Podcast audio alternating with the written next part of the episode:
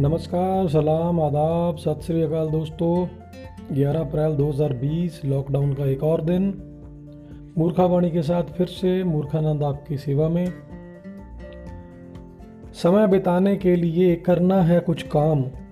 शुरू करो अंताक्षरी, लेके प्रभु का नाम। दोस्तों, हम लोग बचपन से ये खेल खेलते आए हैं कि जब भी हमको कोई क्वालिटी टाइम स्पेंड करना होता है, यार दोस्त इकट्ठा होते हैं फैमिली मेंबर्स इकट्ठा होते हैं, या तो म्यूज़िकल चेयर या फिर ऐसा कोई अंताक्षरी का प्रोग्राम हम लोगों ने बचपन से करते आ रहे हैं, जिससे हर इंसान को मौका मिलता है उसमें पार्टिसिपेट करने का। अदरवाइज़ आप सोचिए कि आज तक जितने भी मेरे ऑडियोज़ आपने सुने, उसमें मैं सिर्फ़ बोल रहा हूँ और आप सिर्फ़ सुन रहे हैं। मैं चाहता हूँ कि हम लोगों की सबकी पार्टिसिपेशन इसमें हो। हम सभी इसमें भाग लें। तो दोस्तों, एक छोटा सा काम करते हैं।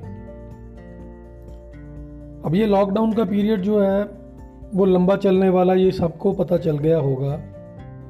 बहुत सारे दोस्त मेरे को फ़ोन कॉल्स करते हैं परेशानी में। और आप भी सोच रहे होंगे कि जब भी ये बंदा बोलता है, ये कहता है, जी, मेरे को बहुत सारे बंदे फ़ोन्स करते हैं, ये है, आखिरकार ये है क्या? दोस्तों ज़िंदगी में हर इंसान कभी ना कभी स्टूडेंट रहता है और वही स्टूडेंट कभी ना कभी टीचर का रोल भी प्ले करता है। लेकिन टीचर बनने से पहले उसको एक्सपीरियंस और नॉलेज दोनों लेनी होती हैं। मैं इन्फॉर्मेशन की बात नहीं कर रहा।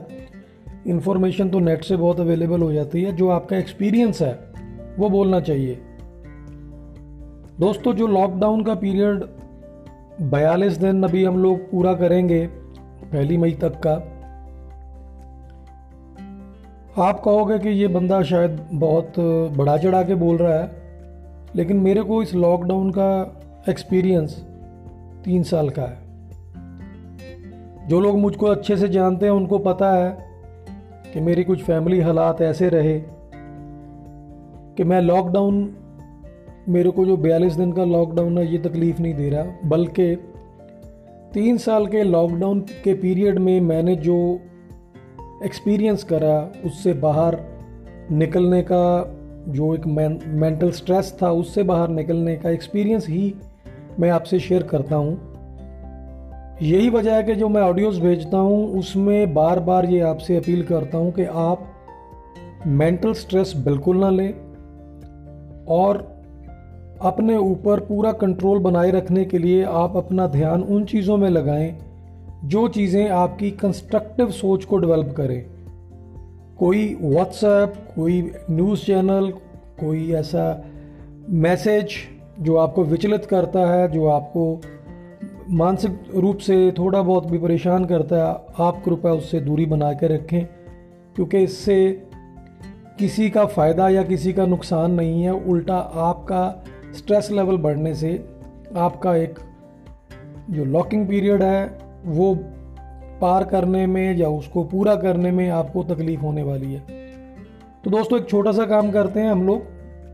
हम लोग एक लिस्ट बनाते हैं। उनमें लोगों के नाम एक साइड पे लिखते हैं, जिनसे हमारी बहुत बनती है, और दूसरी पेज पे हम लोग लिखते हैं, जिनसे हम लोग कम बनती है या जिनकी हमसे नहीं बनती। तो नाम बताने की ज़रूरत नहीं है, आप उसकी नंबर, उसकी काउंटिंग करें। मान लीजिए दस बंदों के साथ आपकी बनती है या चार की आपके साथ नहीं बनती तो बैठ के विचार करें कि जिनके साथ आपकी बनती है, उनके पीछे एक माइंडसेट क्या काम करता है और जिनके साथ आपकी नहीं बनती, वो क्यों नहीं बनती? तो ये एक टास्क है, आप अपने आप में करें। अपने आप पे इसको वर्कआउट करके, अपने आप ही इसके सवाल का जवाब ढूँढने की कोशिश करें। किसी को बताने की ज़रूरत नहीं है।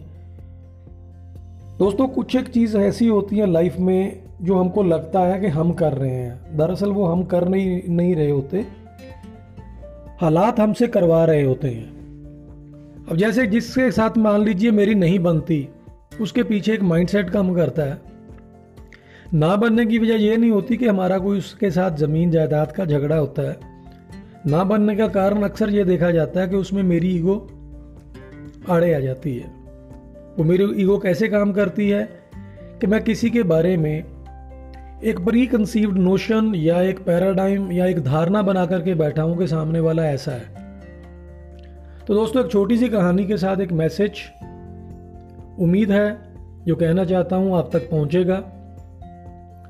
यूरोप में अक्सर लोग इतवार के दिन वो काम करते हैं जो पूरे हफ़्ते में वो नहीं कर पाते। किसी को पार्क में टहलने जाना होता है, वो जाता है। ज़्यादातर लोग जो है, वो चर्च को जाते हैं संडेज को। तो यूरोप के किसी मुल्क में लेखक ने लिखा है कि एक बार वो सफ़र कर रहा था अपनी मेट्रो गाड़ी में। तो गाड़ी के डिब्बे में एक स्टेशन पे एक आदमी और उसका छोटा सा बच्चा, सात आठ साल का, वो मेट्रो में चढ़े। तो मेट्रो में जितने भी लोग बैठे हुए थे, सब अपने ध्यान में थे। कोई किसी से बात नहीं कर रहा था। कोई म्यूज़िक में डूबा हुआ है, कोई बुक पढ़ रहा है, कोई न्यूज़पेपर को लेके बैठा हुआ है। तो लेखक ने गौर किया कि जो छोटा बच्चा है, वो बहुत शरारती है। वो काफ़ी सारी उद्यम मचा रहा कभी ये कुछ कर रहा है कभी किसी को छेड़ रहा, कभी किसी की किताब को पलट दिया, कभी किसी का बैग है, उसको उल्टा कर दिया। तो उसको बड़ा गुस्सा आया कि यार, ये कैसा बदतमीज़ बच्चा है। और उससे बदतमीज़ इसका बाप है, जो देखकर भी चुप बैठा हुआ और अपने बच्चे को रोक नहीं रहा। दिमाग में ये चल रहा है कि यार बाप तो चलो सारा दिन काम में रहता होगा छः दिन। माँ तो घर पे रहती होगी ना तो क्या माँ भी जो है बच्चे का ख्याल नहीं रखती? बड़ी बदतमीज माँ है यार, जिसने अपने बच्चे को ऐसी शिक्षा दी है। अगर मेरा बच्चा ऐसा होता तो मैं तो उसको कान पकड़ के उसकी ऐसी तैसी फेर देता। तो ये पैराडाइम एक धारणा उसके अंदर चल रही थी जो सामने वाले बच्चे को देखकर उसने बना ली। बच्चे के साथ साथ उसके बाप के बारे में भी एक राय कायम कर ली और उसकी माँ के बारे में भी एक राय कायम कर ली, जो कि एक स्वाभाविक नेचर है। अगर इसने मेरे साथ कोई बदतमीजी की ना तो मैं तो इसको डांटूँगा और साथ के इसके बाप को भी अच्छी से सुनाऊँगा चार बातें। तो अचानक से क्या हुआ, बच्चे ने लेखक का न्यूज़पेपर है, वो पकड़ के खींच दिया। तो लेखक एकदम से चिल्ला पड़ा। उसने बच्चे को इतना डांटा, बच्चा सहम गया। उसने देखा कि उसके बाप जो है, वो अभी भी कहीं खोया हुआ है। तो उसने उसके बाप को जाके लताड़ा कि कैसे आदमी हो तुम? अपने बच्चों की केयर नहीं कर सकते। क्या संस्कार दे रहे हो उसको? ये है, वो है, बला बला बला। तो एकदम से वो आदमी एकदम से जैसे नींद से जागा। उसने सोचा कि भाई क्या हुआ? पूछा उसको कि सॉरी, मेरा ध्यान कहीं और था। लेखक बोला कि आपने अपने बच्चों को अच्छी सी परवरिश नहीं करी देखिए वो क्या उद्यम मचा रहा है, सबको डिस्टर्ब कर रहा आपको नज़र नहीं आ रहा। तो उस आदमी ने कहा जनाब सॉरी दरअसल अभी अभी थोड़ी देर पहले हॉस्पिटल से फ़ोन आया है कि इसकी माँ और इसकी छोटी बहन एक कार एक्सीडेंट में मर गए हैं। तो मेरा ध्यान उधर लगा हुआ है। मैं देख नहीं पा रहा कि क्या हो रहा है। तो इस वजह से मैंने बच्चे पे ध्यान नहीं दिया तो मैं एकदम से सॉरी कहता हूँ आपको। ये सुनते सार ही लेखक के पाँव के नीचे से ज़मीन खिसक गई। दोस्तों, अब थोड़ी देर पहले जो उसने एक पैराडाइम, एक धारणा बनाई हुई थी, उस व्यक्ति के बारे में, उसकी बीवी के बारे में, कि वो बड़े बदतमीज़ हैं, उन्होंने अपने बच्चों को शिक्षा नहीं दी, वो एकदम से बदल गई। अब उसके मुँह से क्या निकला? सॉरी जेंटलमैन, क्या इस हालात में आपकी मदद कर सकता हूँ मैं क्या कोई? कहानी ख़त्म है दोस्तों। सिर्फ़ ये बताने का प्रयास, किसी के बारे में भी कोई राय कायम करने से पहले आप उसके हालात, उसकी सिचुएशन, उसका मेंटल जो स्ट्रेस है, जिस दौर से वो गुजर रहा है, वो ज़रूर देखें। इन्हीं शब्दों के साथ, फिर से, कि जिनके साथ आपके संबंध अच्छे नहीं चल रहे या जिनके जिनके संबंध आपसे अच्छे नहीं चल रहे, ये लॉकडाउन का पीरियड उन रिश्तों को ओपन करने का है, खोलने का है, मौका भी है, दस्तूर भी है तो आप इसका फ़ायदा उठाएँ इन्हीं शब्दों के साथ। नमस्कार, आदाब, सलाम, सत श्री अकाल। जय हिंद।